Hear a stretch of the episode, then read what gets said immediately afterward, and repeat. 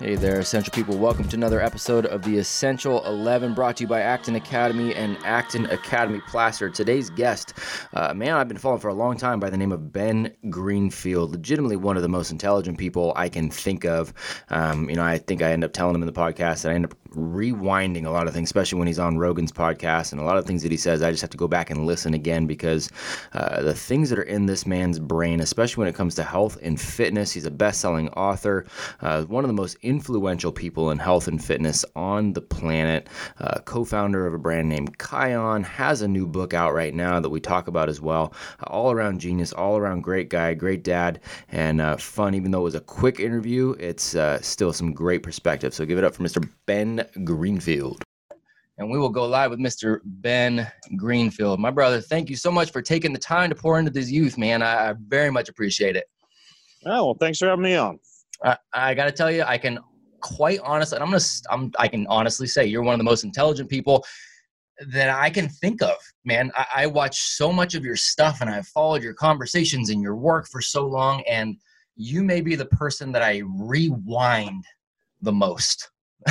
well, can, intel, intelligence is all relative. Don't ask me any questions about politics, eh. cryptocurrency, yeah. Hollywood. I, if, I, I'm mildly intelligent in the realm of health, but that's about it. Yeah, uh, yeah, mild is uh, yeah, mild's an understatement, but yeah, no, I I fully agree with you on all the rest of that too, man. So um, again, appreciate you taking the time to pour into these kiddos, and everything goes back, uh, all sponsorship, all that money goes back into uh, into the youth here in the Sacramento area, man. So, uh, and I know you're a Pacific Northwest guy too, so we're relatively close, man. So I appreciate you taking the time. So it's good stuff.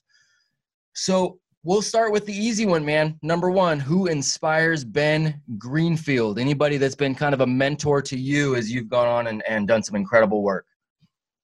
You know what? I'm I'm one of those guys who always has a disappointing answer to this question because I really have have never had much of a mentor. Probably a part of that is that I was homeschooled growing up and really kind of grew up with this mentality of carving my own path and turning yeah. to things like books particularly uh, as as a as a mentor, so to speak.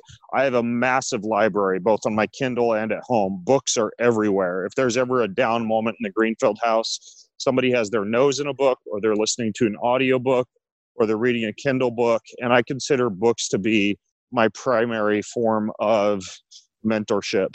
Uh, and so, so yeah, I, I've I've I've kind of taken that independent route. I'm not saying that's the best way to go but sure. for me you know there are just so many people who probably would never give me the time of day right like uh let, us say like a, a charlie munger or sure.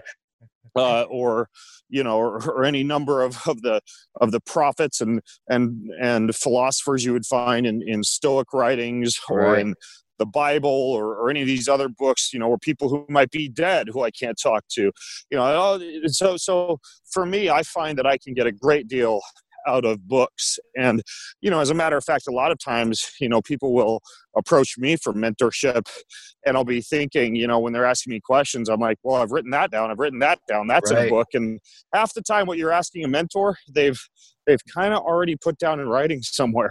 Yeah, true story, man. No, and I, and I think that's a phenomenal thing, and we talk about that quite a bit. We've had a number of guests that have said a similar thing, and I can honestly say a lot of the the people kind of like you that I would consider mentors. It was it was a book I've read, and whether these are are people who have actually done real work and put things out, or they could even be fictional characters, and and you know just the the, the story, the lessons that you learn from their life, you know, kind of uh, uh take on this permanent role in your own psyche. So I think that's incredibly valuable, and we're all for homeschoolers, man. Acton Academy Placer that you know the uh, that I own and launched out here in. Uh, Northern California. It is a giant conglomerate of, of homeschoolers and co-ops. So we're all for it, man. And I know you homeschool your own kids too. Yeah. I do. That's awesome, man. No, we're all all for it. So the the second question is really around the topic of self confidence, and so um, you know you you've been on some some interesting stages. I've seen some phenomenal talks that you have given. Um, you know you've you've had conversations with with a, a, lot of great people and you've always come across i mean part of it is that you're extremely intelligent you're also a, a very humble guy and you're a well accomplished guy too um, but that journey of self-confidence what did that look like for you? Were you always kind of a confident individual, or is that something you've kind of cultivated over time? Well, I'm introverted, and it's interesting because if you read a book like Susan Cain's The Power of Introverts, yep. introverts don't necessarily have a great deal of inherent confidence, or at least tend to be a little bit more shy about being confident in front of people. But really, what I what I learned from that book and other writings on on the way that introverts work is we do tend to be very good at adopting certain personalities mm. and then uh, projecting those personalities from stage or from behind a microphone or in writing. And so, what I mean by that is that, you know, when I step onto a stage, for example, I might look to be overbrimming with confidence, but it's because I've created a stage persona yes, that sir. is Ben Greenfield, the health expert, or Ben Greenfield, the you know the the inspirational fitness enthusiast, or Ben right. Greenfield, the biohacker, you know, the scientific nerdy guy. And so I, will create a persona. And then the cool thing about introverts is, you know, we, we tend to be able to to act quite well and to fit into that role. And it's almost uh, in, in, a positive way, kind of like a fake it till you make it type of mentality. Right. Meaning that you become and you act like the person who you want to be or the persona that you want to project and eventually you kind of become that and so you don't start necessarily overbring with confidence but you instead say okay this is this is who i am this is who i am going to project and i've found that you know eventually what happens is you just kind of become that person with that type of approach that's probably one of the been, yeah. been one of the biggest things for confidence giving myself permission to overcome imposter syndrome and to simply be and give myself permission to be who it is that I want to project. And then it, it's almost like manifesting confidence because if that's who you're projecting, you form yourself into that person or into that persona. So, so, so really good. for me, that that's how I've developed confidence. So good, man. So I've given uh, over 300 keynotes here in the last six years, and uh, I can say without a doubt, especially at the beginning, I, I remember um, kind of stepping off stage uh, quite a few times going, man, I, I, really, you know, I've obviously been listening to so and so lately because I, I very much kind of took on their personality that way. And one of the biggest compliments I ever got is, is uh, I don't remember where I was, but I got off stage and um, jumped in a car with, with, they were taking me back to the airport, one of the clients, and they're like, oh my gosh, like, that was fantastic and and once you started talking then i realized who you were and i remember just reading your book crush it and i'm like whoa, whoa, whoa no no no that's not that's not me that's a that's a different but i had been listening to a whole bunch of gary you know vaynerchuk recently and yeah. um so I, I mean i get that i think it's so true and, and I, I love that and i was talking to a mutual um, I think mutual friend of ours, uh, Robb Wolf, in the health and fitness space. He's going to be a future guest on here too, and he was saying something very similar as well. So I think that's well, actually it's it's it's a little bit of it's it's deemed almost like a chameleon like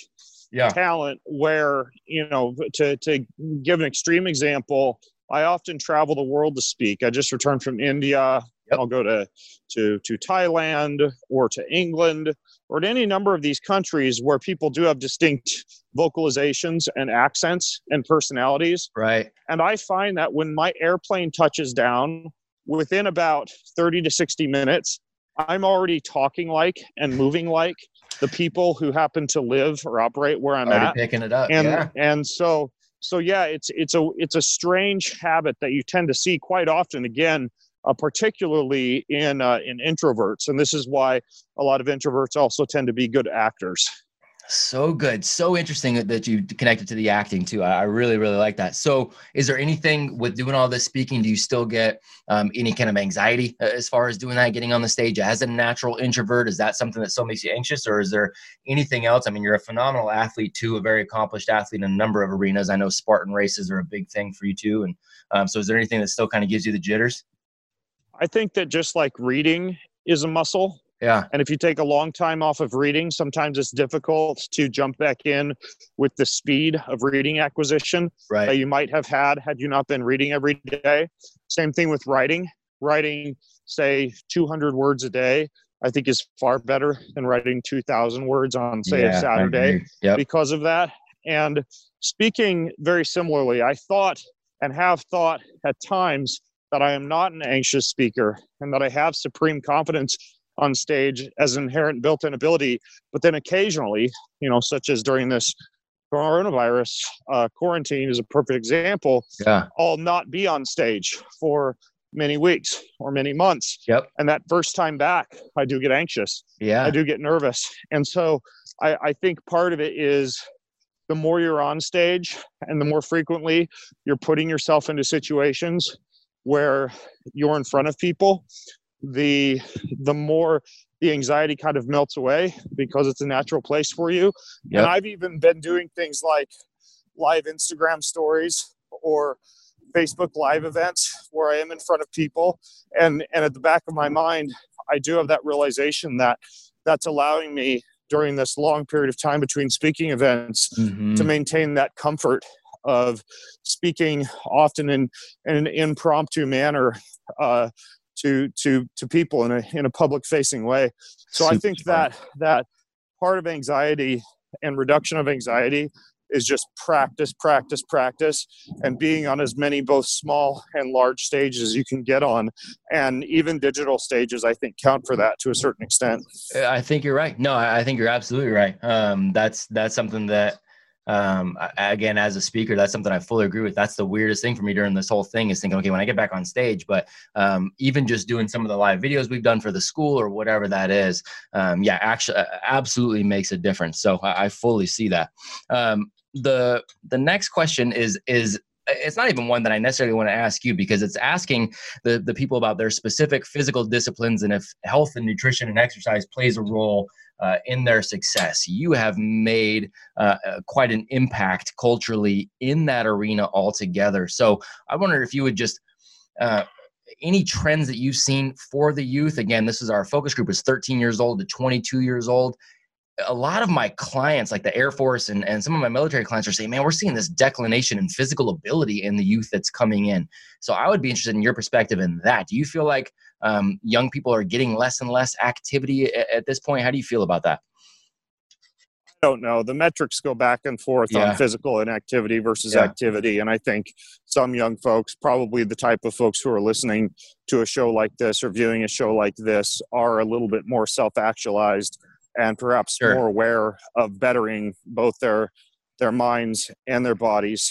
Uh, ho- however, here here's where I think the biggest problem is, especially with with young people, and I've been really careful with my own boys uh, regarding this, and Right. that is that idea that you need to go to a gym or you need to go to a health club to Right. get fit. And this idea that you need a, a perfect little box to step into in order to be fit is just a complete evolutionary mismatch when you look mm. at the way humans have operated for thousands of years hunting, foraging, gathering, moving throughout the day, lifting things, taking breaks to build a fence or a rock wall, or you know, or occasionally run from a lion or go to battle. Like Right. physical activity should be woven into one's day as just part of the day right stops to walk stops to do push-ups stops to to perhaps lift something heavy you might have out in your garage and, and sure based on post-industrialization we are relegated to sitting more and we do have these more indoor lifestyles and there are certainly blessings because of that but it also means that we have to creatively hack our environments with things like treadmill workstations and kettlebells littered around the home or the office Yeah. and pull-up bars in the door frames and, and ways that we can stay active throughout the day and i think the, the best thing one can do to stay fit for life is to approach the entire world is a playground Yes. and you know if, if someone rings you on the phone you don't have to sit on the couch to take that call right you can step outside in the sunlight go walking around take the call get back from the call drop and do 30 push-ups get back to what you were doing and it's- it's that type of mentality that I, I think really serves one through life versus this idea that oh i didn't work out today because i couldn't get to the gym right. which is just it's it's it's it's really kind of a handcuffing our ability to be able to stay fit throughout the day. This idea that a health club or a gym and and, and that might be a, another hidden blessing of this whole you know coronavirus pandemic is a lot of people are realizing oh i don't have to drive 20 minutes to the gym and battle the traffic and overcome the decision making fatigue of the hundred different machines. I've got push-up squats lunges and a pull-up bar at my house. I can say as fit as a fiddle all day long yeah. you know wherever i'm at Yep, I just talked to uh, I talked to one of my friends last week who was a, a former guest to Erwan Le Corre, um, who I, am I'm sure you're probably familiar with, and and he was saying a very similar thing. He's saying, man, this could be end up being a, a giant blessing for humanity to get back to the roots of understanding that movement it, movement matters, and we've been these you know he calls us zoo animal, you human human zoo animals, whatever he calls us. But um, he was saying very much a similar thing. I think it's been I, I think you're right. I think it could be a blessing in disguise. I love that. So uh, question number six hard work is can sometimes be kind of a hard to define thing but if we're looking at these youth who are coming out and this genesis the genesis of this question was based around the fact that a lot of the fortune 500s i've worked with too have, have been saying man we got a lot of these really smart kids coming out of their harvards and their mits and their stanfords and they come into the workplace and they really don't know uh, what they're doing and they and they don't necessarily you know have the right work ethic and i think sometimes they just really don't know how to do what it is they're doing. So if somebody's coming to work for Ben Greenfield, young person, fresh out of high school or fresh out of college, what do you want to see from that individual? Here's the number one thing that I think gets in the way of hard work. We are now living in a society where multitasking and shallow forays into, you know, brief 140 character text or tweets yeah.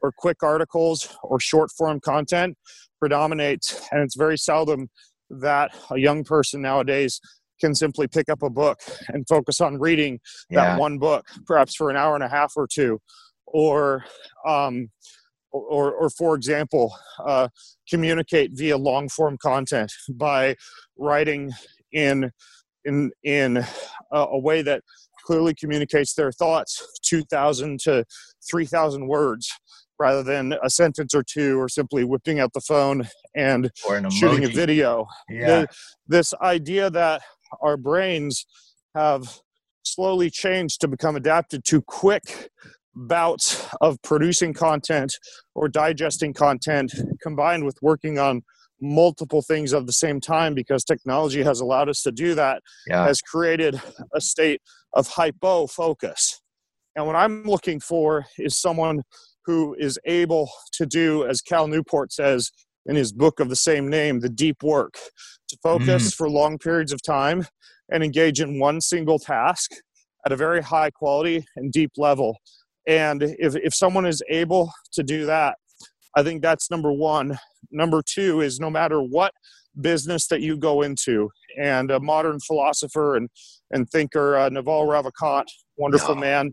He's a good guy to, to follow on. Speaking of, uh, of Twitter or, or on his blog, you know, he says that no matter what sector you go into, there are five skills that will serve you well. Being able to read and digest content in a pretty quick and efficient manner, being able to produce and express your thoughts clearly in written content, being able to grasp basic arithmetic and mathematics, being able to engage in persuasion slash rhetoric, and also having a good knowledge of logic slash computer programming. Mm. If you can read, write, do good math, and persuade slash engage in rhetoric, or have a good understanding and grasping of logic slash computer programming, then you're going to be well equipped no matter what you go into an engineer, a physician, an author, etc. That's great. Oh, that's great advice, man. I love that. And I've got uh, I've got a few of uh, Joe Rogan's podcasts that I have kept. Um, it's one of the few podcasts that I subscribe to, and I've got I got a handful, probably have eight nine episodes that I have kept over the course of many years. You you're one of those, but uh, Naval too is is po- quite possibly one of my favorite podcast episodes of all time on any platform um, brilliant human being, and that's that's great advice there too. So good. Um, a- another guy that that I've kept some stuff too is is Jocko Willink, and and one of his famous you know sayings is discipline equals freedom, right? So what is something now? And this is an interesting question for you because you're a man that develops. Um, you know, I know you have quite a routine uh, throughout the day too. So, what is something that you've developed discipline around? Um, you know, creating a routine around that you don't necessarily even love doing, but you know that you need to do it, and it's kind of a means to an end. Yes, and speaking of routine, I I have another call that started a couple of minutes ago. I'm so sorry. yes, you do. Very routine schedule, but let me go ahead and, and answer this question for you. Um, if, if there's one thing that I am typically not wanting to do or feel as though it's the one thing during the day that could be sacrificed because at first glance it seems mildly unproductive, it would be my spiritual discipline of meditation, journaling, and reading of scripture. If I skip that in the morning, I free up an extra 20 minutes. That inevitably comes back to bite me by mid afternoon because I'm stressed out. I'm not operating in a spirit of abundance. I'm not connected to my creator, and I'm not physiologically or psychologically in a good place, despite it seeming like something that would be very simple to skip, or it seeming like that frog you wouldn't want to eat. I can get up in the morning and crush kettlebells and a hard workout and go climb a mountain with 60 pounds on my back and not even think twice about that in the morning. Yet I'll resist meditation, journaling, and devotional reading uh, far more readily. And so that's the one thing that I've really had to discipline myself to do is to take the quiet time to care for my spirit and my soul just as intensively as I might care for my body or my brain. So good, man. I love that, and I don't want to take up. You've already given so much of your time, and I'm so appreciative to where people can go to, to give them the give them the book title so we can go get that as well. And then I want you to get your get to your other stuff. What's the book called? Yeah, my book is called Boundless, and you can get it mm-hmm. at boundlessbook.com. It's called Boundless: Upgrade Your Brain, Optimize Your Body, and Defy Aging. Love it. I cannot wait to read it. It is already on the way. Ben Greenfield, thank you so much for taking your time. Thank you for going over too. I appreciate you very much and appreciate you pouring into these kiddos. Good stuff, man, with Mr. Ben Greenfield. Short and sweet. We didn't get to finish all of the questions, but some great perspective there. It's what happens when you got a, a busy schedule, man. So um, grab the book, follow him at Ben Greenfield, bengreenfieldfitness.com. Check out his podcast as well. Uh, the guy is is an experimenter by nature. He's always got something new going on, and um, you will always learn a ton by following him. So I appreciate you guys listening. Please feel free to share, comment, subscribe, throw it out there to other people. Let people know what we are doing for these kids here, and we will catch you next time on another episode of The Essential 11.